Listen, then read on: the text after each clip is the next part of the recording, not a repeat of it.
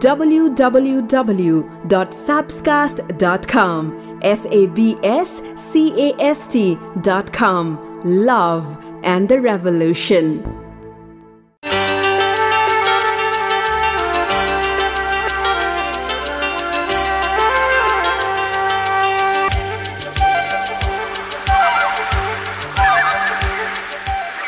कसैको साथ यो सोचेर नछोड कि उसँग के पनि छैन तिमीलाई दिनको लागि।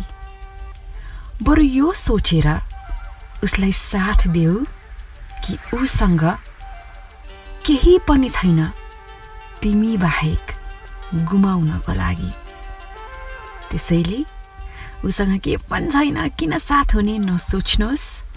दुईजना साथ भएर आफ्नो छुट्टै साम्राज्य खडा गर्नुहोस्। त्यसैले त यो माया भन्ने चिज खै? कस्तो कस्तो? आए म तिम्रो छेउ तिमीलाई लिन भनेर।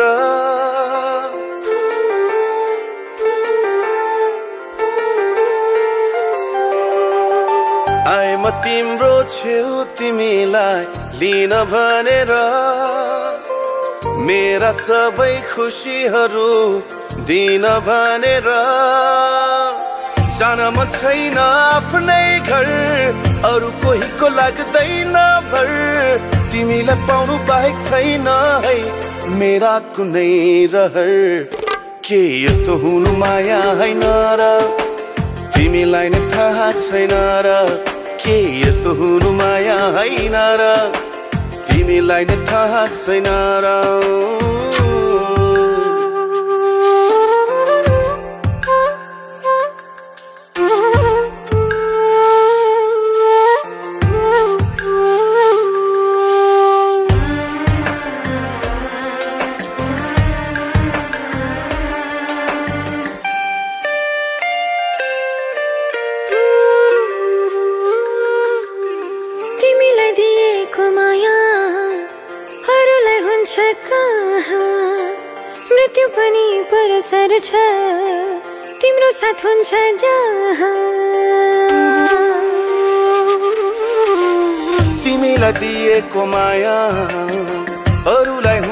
कहाँ मृत्यु पनि परसर छ।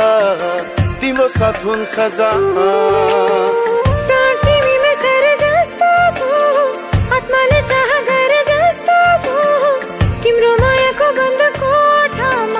जीवन परे जस्तो भो के यस्तो हुनु माया होइन र? तिमीलाई नि थाहा छैन।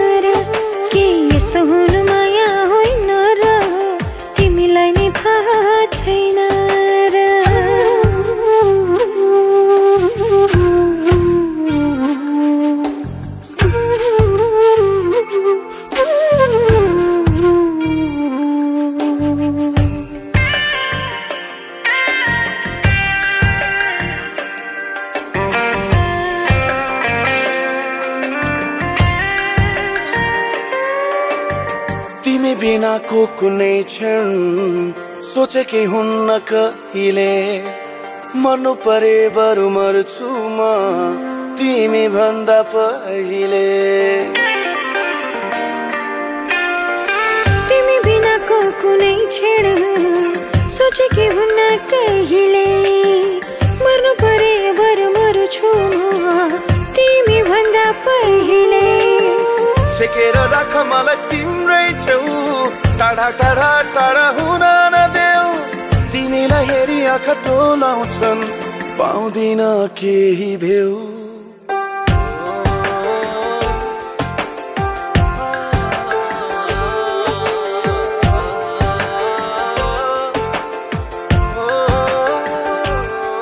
के यस्तो हुनु माया? होइन र।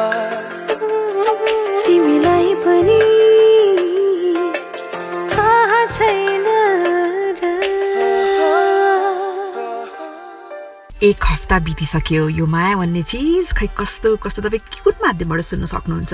धेरैवटा माध्यम छन् तपाईँ आइफोन चलाउनुहुन्छ आइओएस चलाउनुहुन्छ भने त्यसमा पडकास्ट भन्ने एपै हुन्छ आइट्युन्समा गएर स्याप्सकास्ट सर्च गरेर सुन्नुहोस्। एन्ड्रोइडमा चलाउनुहुन्छ भने गुगल पडकास्ट भन्ने उनीहरूको आफ्नै एप छ। लगायत अन्य धेरै जस्तै कास्ट बक्स भन्ने छ स्टिचर भन्ने छ। अन्य धेरै पडकास्टको एपहरूमा पनि तपाईँले स्याप्सकास्टलाई सर्च गरेर सुन्न सक्नुहुन्छ। सुन्नुहोस् कस्तो लाग्छ लेख्नुहोस् तपाईँको रिभ्यू पढेर मलाई एकदमै आनन्द लाग्छ। आफ्नो श्रोता कहाँ बसेर कसरी सुन्दै हुनुहुन्छ त्यो थाहा पाइयो भने मन कस्तो न्यानो हुन्छ अनि के गर्ने नगर्ने भनेर आफूलाई एउटा आइडिया पनि हुन्छ। सो प्लिज डु द्याट तपाईँलाई केही पनि लाग्दैन होला किन गर्नु अरूले गर्छन् जस्तो लाग्छ होला। तर गर्नुहोस् न म क्या दङ्ग पर्छु क्या। साँच्ची हो। र गएको हप्ता सुनेर धेरै श्रोताले पोस्ट गर्नुभएको छ आफ्नो फिडब्याकहरू म केही फिडब्याकहरू पढ्न चाहन्छु है त। मदन अधिकारी लेख्नुहुन्छ स्लिपिङ ट्याब्लेट हो यो पडकास्ट अरे। बा सुत्ने बित्तिकै सुन्ने बित्तिकै त सुत्नुहुन्छ कि क्या हो? त्यस्तो निदाउने त्यस्तो बोरिङ चलाउँछु र म कार्यक्रम। अर्को चाहिँ राज राई उहाँ लेख्नुहुन्छ thank you for such nice episode love from London nice अर्को चाहिँ शङ्कर आचार्य हुनुहुन्छ। उहाँ लेख्नुहुन्छ मेरो डल्लुलाई सम्झिँदै यो पडकास्ट सुन्छु। अबको दुई महिनापछि डल्लु तिमी र म सँगै बसेर सुन्नुपर्छ है यो पडकास्ट यो माया भन्ने चिज कस्तो कस्तो रे? बाफ रे बाफ कति रमाइलो हुने होला। अब सुरुमा एउटा कथा सुनाउँछु। त्योभन्दा अगाडि सम्बन्धको अन्त्य कुनै पनि सम्बन्धको अन्त्य तब हुन्छ। जब एकजना दुई मध्ये एकजनाको हदभन्दा ज्यादा माया र उसले जुन ख्याल राख्छ त्यही कुरा अर्कोलाई चाहिँ बोझ लाग्न थाल्छ। तब सम्बन्धको अन्त्य हुन सायद सङ्केत देखा पर्छ। र बिस्तारै त्यस्तै त्यस्तै कुरा पाइल्डअप हुँदै गएर सम्बन्ध नराम्ररी टुङ्गन्छ अब एउटा कथा म यहाँलाई सुनाउँछु। कस्तो राम्रो कथा छ भनेदेखि उसले भन्यो मलाई मिटिङको लागि एकदमै ढिलो भइरहेको छ। मलाई दौडन पर्यो। हतपत्त उसले कोट लगायो र घरबाट बाहिर निस्कियो र गाडी चलाएर हुइकियो। ऊ त्यसरी जाउन्जेल उनी चाहिँ माथि कोठाबाट तल भनेको छोडेर हतार हतारले आइन् एकछिन एकछिन कुर्नु न प्लिज कुर्नु न कुर्नु भन्दै तर ऊ त गइसकेको थियो उसले रुन्चे मुख बनाइन् आज मलाई जाने बेलामा गुड बाई किस पनि दिनु भएन बिर्सनु भयो भनेर चित्त दुखाइन् अनि उसले फोन गरिन् मलाई आज तपाईँले किन जाने बेलामा गुड बाई किस नदिकन जानुभएको उनले त्यसो भनेपछि उनले चाहिँ उताबाट फोनमा भने ला आम सरी स्विट हार्ट मैले बिर्सेछु अनि यता केटीले भनिन् ठिक छ इट्स ओके ठिक छ ठिक छ भन्दै उनले फोन राखिन् उनले बिस्तारै आफ्नो ब्रेकफास्ट खाइन् आफ्नो जुत्ता मोजा लगाइन् आफ्नो स्कुलको ब्याग उठाइन् र ढोकाबाट बाहिर निस्किन् चित्त दुखाउँदै अनुहार सानो बनाएर भर्याङबाट तल ओर्लिँदै थिइन् घर बाहिर गाडी रोकियो अनि उनी जो गएका थिए अफिस दौडादौड गरेर मिटिङको लागि गाडीबाट उत्रिए। त्यसपछि ती केटी त दौडिँदै जो छोरा मान्छे थिए नि अफिस गएका उनको छेउ पुगिन्। पुरा अनुहार त धपक्क बल्यो उनको पुरा। दिपावलीमा जुन बल्छ नि रङ्गी चङ्गी कलर जस्तो हुन्छ तर दीप कति प्रज्वलित हुन्छ। हो त्यस्तै उनको मुहारमा त्यो चमक आयो। र केटा मान्छेले भने ला माफ पाउँ है आज मैले बिर्सिएछु उनले त्यसो भनेपछि उठाए केटीलाई अँगालो हाले। त्यसपछि उनी यति धेरै खुसी भइन्। बुवा छोरी थिए दुईजना। पन्ध्र वर्षपछि कसैले पनि याद गर्दैन ती व्यक्ति मिटिङको लागि ढिलो भएका थिए भनेर। तर ती सानी फुच्ची उनले कहिले पनि बिर्सने छैनन् कि? उनको बुवा अफिसबाट पनि फर्केर आएर घर आएर आफ्नै छोरीलाई गुड बाई भनेर केस गरेर चाहिँ काममा गएका थिए भनेर। सो सुन्दाखेरि कस्तो स्विट छ है यो कुरा। मैले एउटा आर्टिकल पढिरहेको थिएँ। मलाई एउटा कुराले कस्तो मन छोयो कि। आजकल मान्छेलाई एक्लोपनले कसरी गाँच्दैछ भनेर। यति साह्रो कि ससानो बच्चाहरू पनि आमाहरू दौडिन्छ नि त अफिस। दुधे बालकलाई छोडेर आमाहरू अफिस दौडिँदाखेरि त्यस्तो सानो बालकमा पनि एक्लोपन देखिँदैछ अरे स्पेसली बच्चाहरूको कुरामा त झन् बुवा आमाले टाइममा टाइममा समयमै समय नदिने कुरा भनौँ न। त्यसले झन् कस्तो हुन्छ होला आउने जेनेरेसन भन्नुहोस् त। त्यसैले तपाईँ बुवा आमा हुनुहुन्छ वा प्रेमी प्रेमिका हुनुहुन्छ तपाईँहरूको सम्बन्ध के छ? समय निकाल्नुहोस् है। पैसा त जति कमाए पनि पुग्दैन हेर्नु। त्यो कमाएर ठेलीका ठेली पैसा के गर्ने भोलि पर्सि? सम्बन्ध कमाउनु पर्यो। सम्बन्धमा माया कमाउनु पर्यो। त्यसैले मिटिङ मात्रै काम मात्र भनेर दौडिनुहुन्छ भने एकैछिनै थोरै समय बचाउनुहोस् र माया बाँड्नुहोस्। भोलि पर्सि ब्याङ्क ब्यालेन्स वा मिटिङ वा प्रेजेन्टेसन मात्रै काउन्ट हुँदैन। माया कति हो त्यो चाहिँ अत्यन्तै काउन्ट हुन्छ। त्यसैले ल है बेलैमा समय दिनुहोस् मायालाई। मलाई मुटु हुनु छ तिम्रो जुन निदाउँदा नि चलिरहन्छ बिउजिता नि चलिरहन्छ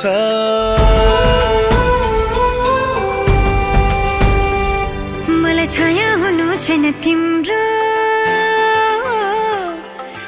उज्यालोमा छेउ आउँछ अँध्यारोमा बिलाउँछ।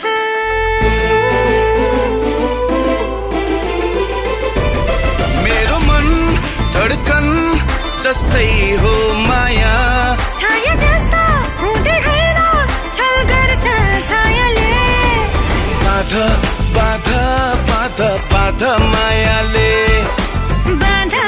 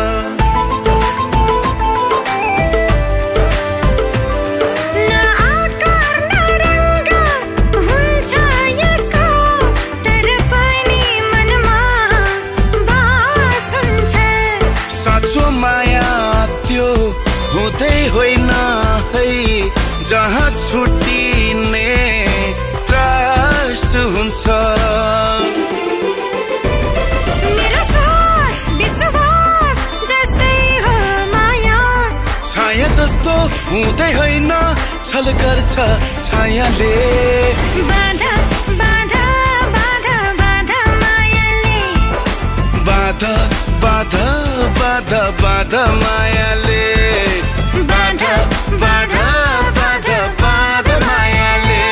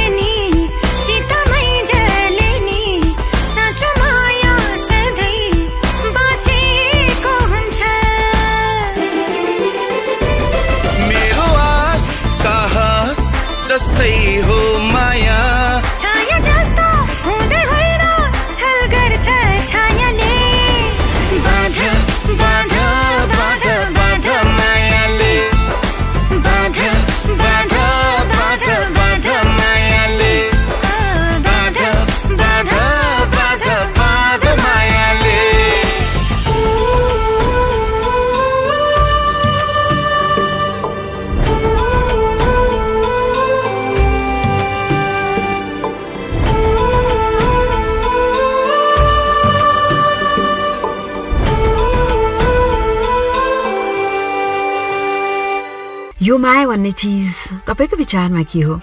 कस्तो लाग्छ तपाईँलाई माया? सबैभन्दा बढी तपाईँलाई कसको माया लाग्छ?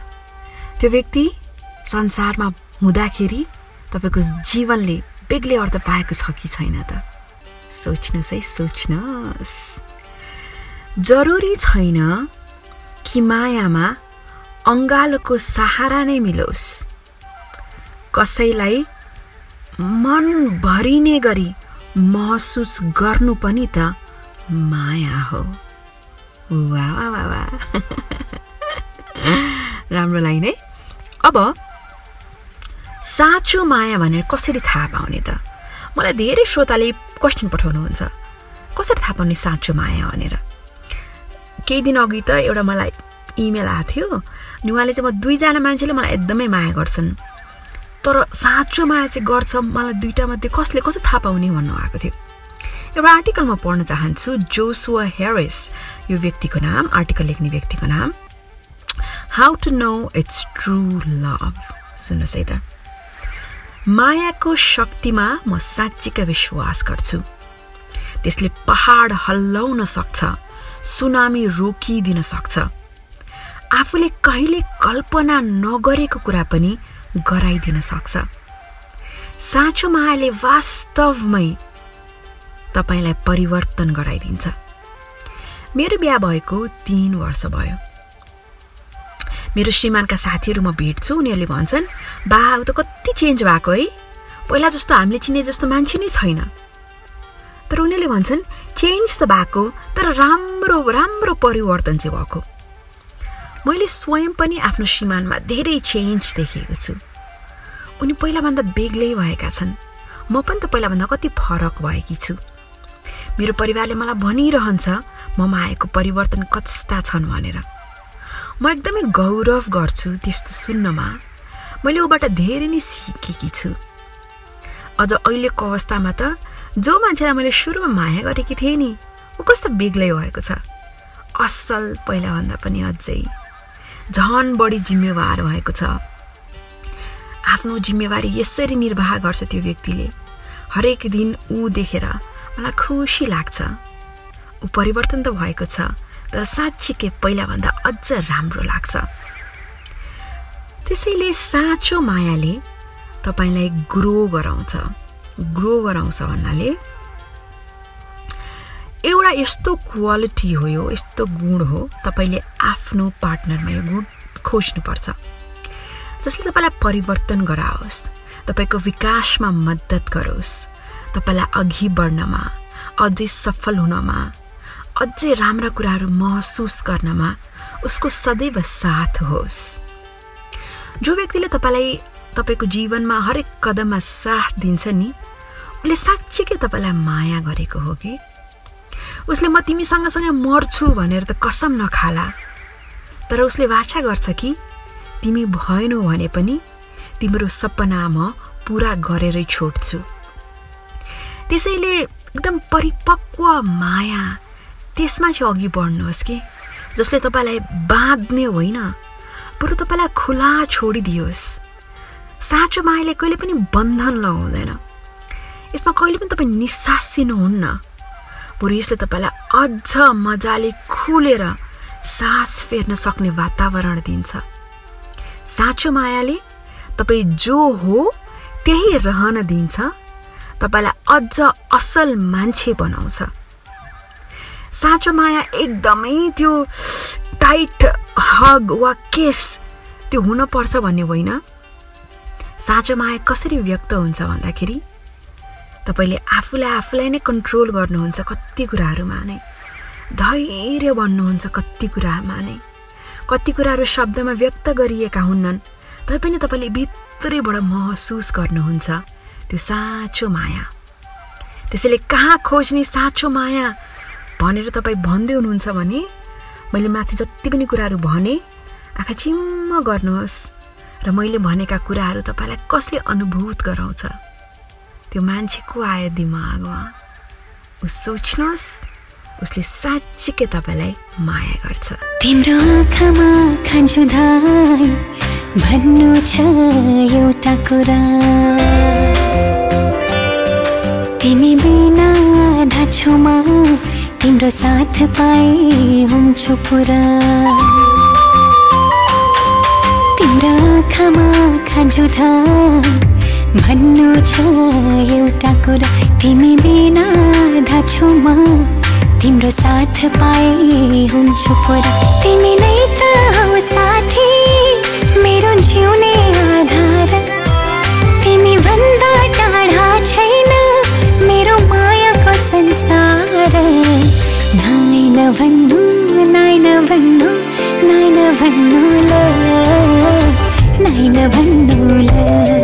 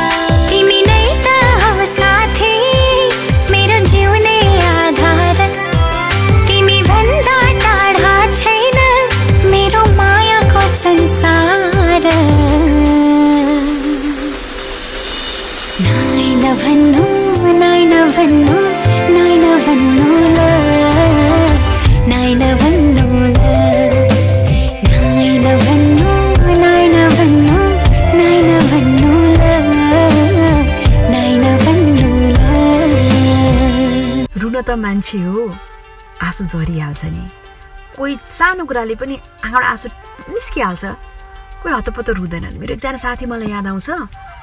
उनी त यति कठोर भइसकेका थिए। उनी भन्थे अब त मेरो आँखाबाट आँसु नै आउँदैन। बन्द भइसक्यो जस्तो छ मेरो अश्रुधारा भन्थे। कि उनको चाहिँ आमाको डिभोर्स भएको आफ्नो पनि प्रेम सम्बन्ध पछि श्रीमतीले छोडेर गएको त्यस्तो खालको कुरा ती साथीलाई म सम्झिँदैछु। उनी देश बाहिर छन्। तर जहाँ पनि छन् म आशा गर्छु उनी खुसी छन्। अब के सुन्नुहुन्छ त? ए आँसुको कुरा हार्दै थिएँ। जति रुनु छ आफ्नो घरभित्र आफ्नो कोठाभित्र डोगा लाएर रुनु जति रुनु छ। तर जब ढोका खोल्नुहुन्छ घर बाहिर निस्कनुहुन्छ तब हाँसेर ढोका खोल्नु हाँसेर घरबाट बाहिर निस्कनु? किनभने मान्छेलाई जब थाहा हुन्छ नि तपाईँ भित्रबाट टुटिसक्नु भएको छ भनेर तब उनीहरूले तपाईँलाई लुट्न थाल्छन्। तपाईँ टुट्नु भएको छ भित्रबाट भनेर जब मान्छेलाई थाहा हुन्छ मान्छेले तपाईँलाई लुट्न थाल्छन्। लुट्ने भन्नाले पैसा नलुट्लान् तर तपाईँको सुख शान्ति लुट्न थाल्छन्। वा अन्य उनीहरूको क्षमतामा के हुन्छ? बदमास मान्छे धेरै छन् नि त। त्यसैले है स्याड डिप्रेस हरेक व्यक्ति हुन्छ। समस्या हरेक मान्छेकोमा हुन्छ। मसँग कति समस्या होला? होइन? तर घरभित्र ढोकाभित्र मात्रै बाहिर निस्किएपछि सफा चट अनि स्माइलवाला मान्छे। अब स्माइलवाला कुरा गर्दा नि केटी मान्छेहरूले भनेका एघारवटा कुरा सुनाउँछु। Eleven awesome reasons why I feel so lucky to have him in my life so जो छोरा मान्छे सुन्दै हुनुहुन्छ थाहा पाउनुहोस् यस्तो कन्डिसन तपाईँले उहाँलाई दिनुहुन्छ कि हुन्न त? हुन त माया अनकन्डिसनल हुन्छ। मैले कन्डिसन भनेर त्यस्तो तोक्नु खोजेको पनि होइन। तर छोरी मान्छेहरूले चाहिँ यस्तो यस्तो अवस्थामा चाहिँ अझ बढी आफूलाई ओहो म कति भाग्यमानी है। उसलाई मैले आफ्नो जीवनमा पाएँ भनेर भन्छन् रे। सो छोरी मान्छेहरू जो सुन्दै हुनुहुन्छ ल है इलेभेनमा कतिवटा कुरामा तपाईँको मन्जुरी छ सहमति छ। नम्बर एक उसले मलाई जो म हुँ त्यही हुन दिन्छ। अघि पनि मैले यो ट्रु लभको बारेमा कुरा गरेको थिएँ नि होइन? मतलब म आफू जे हुने म त्यो हुन पाएँ भने पो म खुसी हुन्छु त। म कहिलेसम्म नाटक गर्छु? म जे हुँ त्यही छु। जे मनपर्छ त्यही खान्छु। जे मनपर्छ त्यही लगाउँछु। जे मनपर्छ त्यही बोल्छु। जो हुँ म त्योमा म साँच्ची त रमाउँछु नि त। अनि मलाई त्यही बन्न नदिने हो भने त म कसरी खुसी हुन्छु? धेरैले त्यस्तो भन्छन्। नम्बर टू जति पनि पिर समस्या भएको हुन्छ नि he is my stress buster उसँग सम्बन्धमा अघि बढिसकेपछि यस्तो भएको छ कि मलाई कति तनावहरू हुन्छ कति धेरै चिन्ता हुन्छ। तर उसले मेरो राम्रोसँग सुन्छ मलाई बुझिदिन्छ र त्यसपछि मलाई यस्तो हलुका हुन्छ अनि मलाई फ्री फिल हुन्छ। नम्बर थ्री हाम्रो सम्बन्धमा ब्रेन चाहिँ हो क्या दिमाग मस्तिष्क चाहिँ हो। कति प्रश्नहरू दिमागमा खेलिरहेको हुन्छ। मेरो काममै पनि मलाई अर्थ उपदेश चाहिएला साथीकैमा पनि कहिले झगडामा पनि के के होला? उसले यस्तो सोध्छ अनि मलाई बताउँछ कि बा म त ह्याप्पी लेडी हुन्छु। नम्बर फोर म चाहिँ लास्टमा उसलाई नभनिकन चाहिँ मलाई चित्तै बुझ्दैन कि। भन्नै पर्छ जे कुराहरू पनि। मतलब सम्बन्ध भन्ने बित्तिकै कतिपय कुराहरू निर्णय गर्दाखेरि जिम्मेवार पनि हुनुपर्छ नि ठुल्ठुलो कुराहरूमा। पैसाको कुरा हुनसक्छ अथवा अरू सम्बन्धहरू जिम्मेवारीहरूको कुरा हुनसक्छ। सो त्यो बारेमा चाहिँ लास्टमा चाहिँ उसँग म सल्लाह गर्छु र सल्लाह लिन्छु पनि। त्यो पनि मलाई एकदम राम्रो लाग्छ। नम्बर फाइभ उसले मलाई अझ असल व्यक्ति बनाउँछ। अघि मैले माथि लभमा पनि भनिसकेँ नि होइन? त्यो कुरा। नम्बर सिक्स उसको सानो कुराले पनि मलाई कति ठुल्ठुलो खुसी दिन्छ कि। कहिलेकाहीँ मिठो पकाउँछ कहिलेकाहीँ मिठो बोलिदिन्छ कहिलेकाहीँ सरप्राइज डेट लाग्छ। कहिलेकाहीँ के कहिलेकाहीँ के तर सानो कुराले पनि मलाई कति धेरै खुसी दिन्छ। नम्बर सेभेन उसको त्यो मुस्कानले नै मेरो दिन चम्किलो हुन्छ। मिठो मुस्कान देख्यो। अनि भेट्दाखेरि अथवा भनौँ हस्बेन्ड एन्ड वाइफ हो भने त सँगै बस्दाखेरि बिहान उठ्यो उसको फेस हेऱ्यो मिठो मिठो चिया कफी खायो अनि गुड बाई केस गरेर काममा गयो अनि फर्केर आउने आश गर्यो। सानो कुराले कस्तो मजा लाग्छ। नम्बर एट उसले जसरी मलाई आँट दिन्छ साहस दिन्छ गर्न सक्छौ भनेर जुन मलाई एउटा मोटिभेट गर्छ नि त्यसैले त म यति धेरै आत्मविश्वास भएकी महिला हुँ। एकदम खुसी लाग्छ मलाई त्यसले पनि। नम्बर नाइन जब म उसलाई हेर्छु नि म आफ्नो एकदमै खुसी भविष्य देख्छु। भोलि पर्सि घर बच्चा बच्ची जिन्दगीमा अघि बढ्ने धेरै कुराहरू बुढाबुढी भइन्छ। उसलाई हेर्ने बित्तिकै मलाई एउटा त्यो कन्फिडेन्स आउँछ सुन्दर भविष्य उसैसँग। नम्बर टेन ऊ जस्तो खालको भोलि पर्सि हाम्रो बच्चा बच्चीमा जस्तो ड्याडी हुन्छ भने मैले कल्पना गरेको छु। अथवा जस्तो हस्बेन्ड हुन्छ भन्ने कल्पना गरेको छु। अहिले चाहिँ ऊ त्यस्तो क्वालिटीहरू छ उसमा राम्रो पिता हुन सक्ने राम्रो हस्बेन्ड हुन सक्ने ती सबै क्वालिटीहरू देखेर म कस्तो दङ्ग छु। नम्बर इलेभेन मलाई कस्तो खुसी लाग्छ कि he is my or I belong to him त्यो एउटा परिचय हुन्छ नि पहिचान। दुईजना साथ साथ दुईजना जोडी भनेर जुन उसँग त्यसरी आफ्नो नाम र नाता जोडिएकोमा मलाई एकदमै खुसी लाग्छ। भनेर चाहिँ धेरै केटी मान्छेहरूले भन्ने गर्छन्।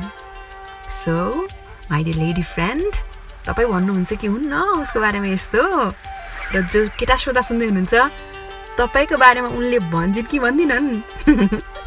एघारमा त एटलिस्ट छवटा चाहिँ मिल्छ होला है।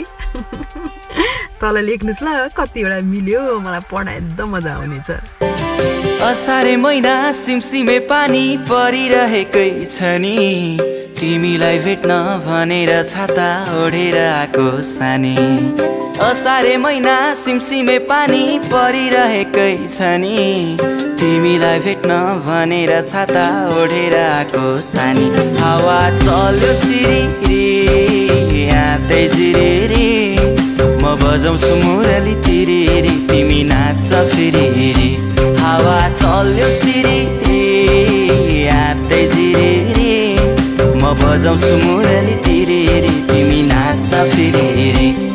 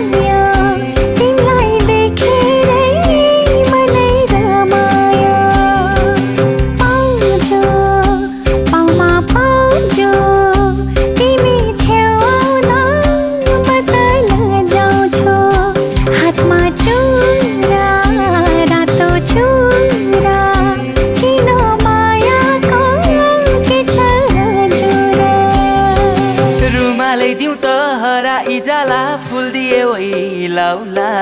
यही जान तिमीलाई उपहार भयो सँगै जीवन बिताउला। रुमालै दिए हराइ जाला फुल दिए लाउला। यही जान तिमीलाई उपहार भयो सँगै जीवन बिताउला। हावा चल्यो सिरिरी हातै सिरिरी। म बजाउँछु मुरली तिरी तिमी नाच्छ फेरि हावा चल्यो सिरी हातै जिरी म बजाउँछु मुरली तिरी तिमी नाच्छ फेरि तिमी नाच्छ फेरि ल है नाच्छ फेरि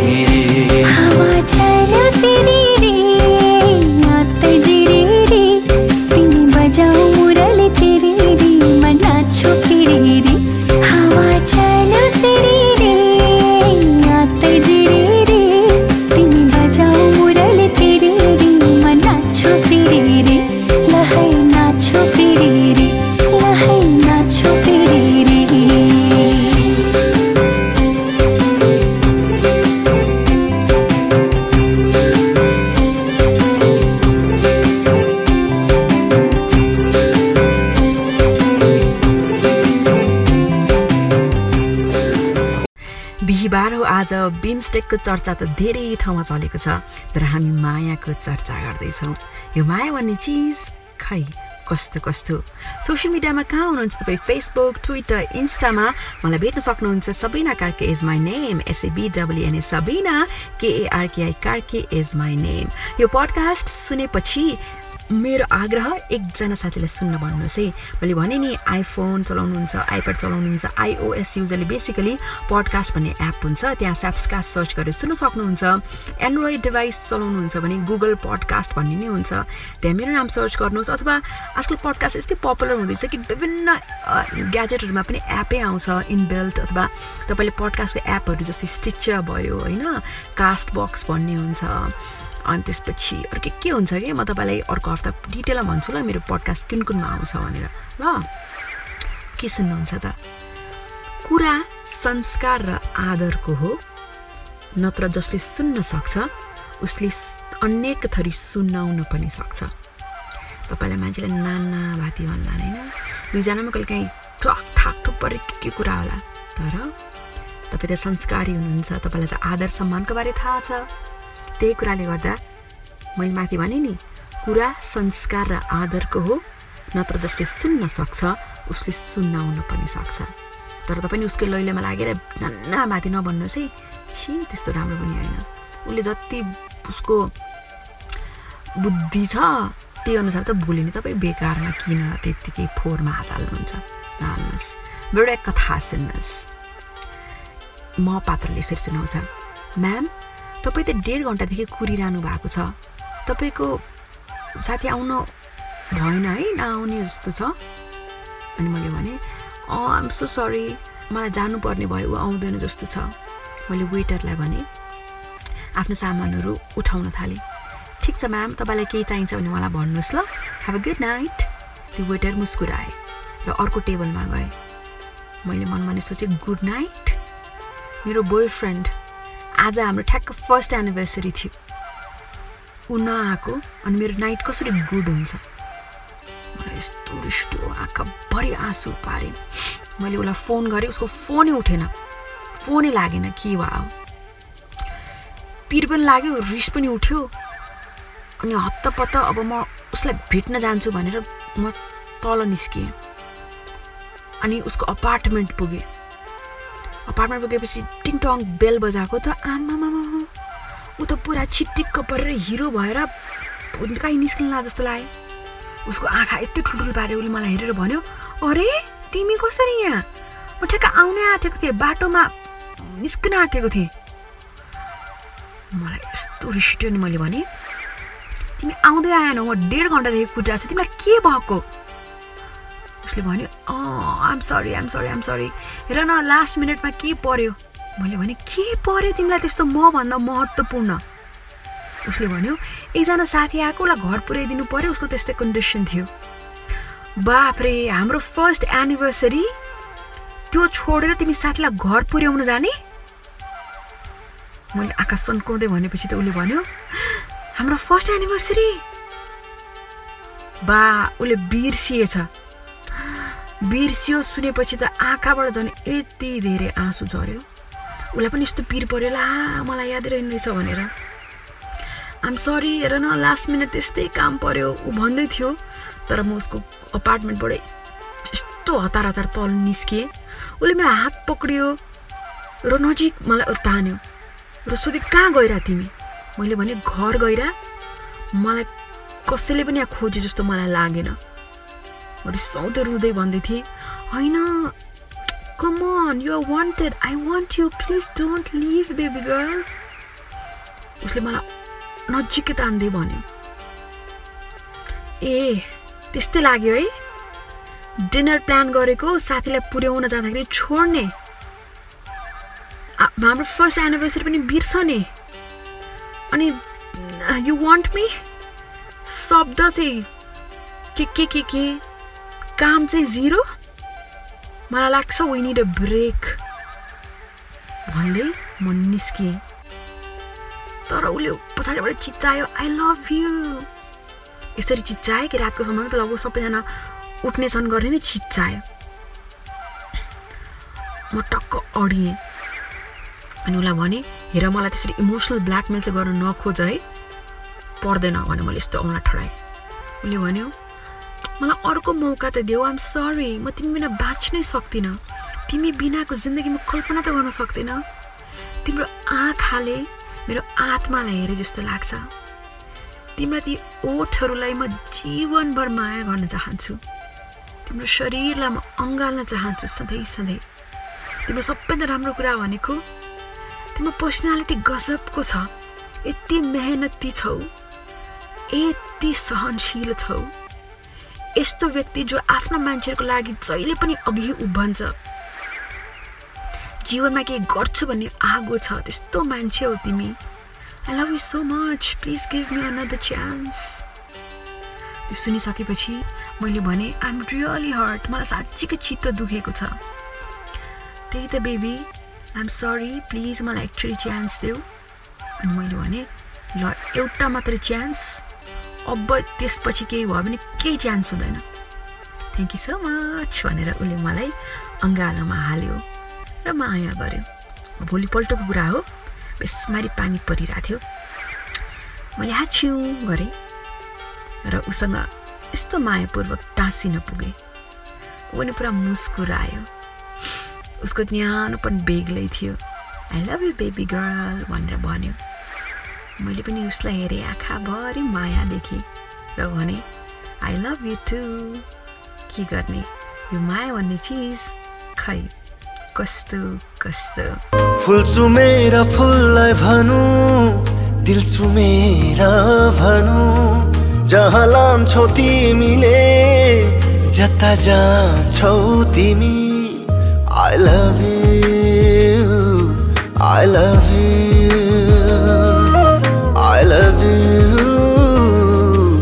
I love you फुल चुमेर फुललाई भनु। दिल चुमेर भनु। जहाँ लान्छौ तिमीले जता जान्छौ तिमी। I love you I love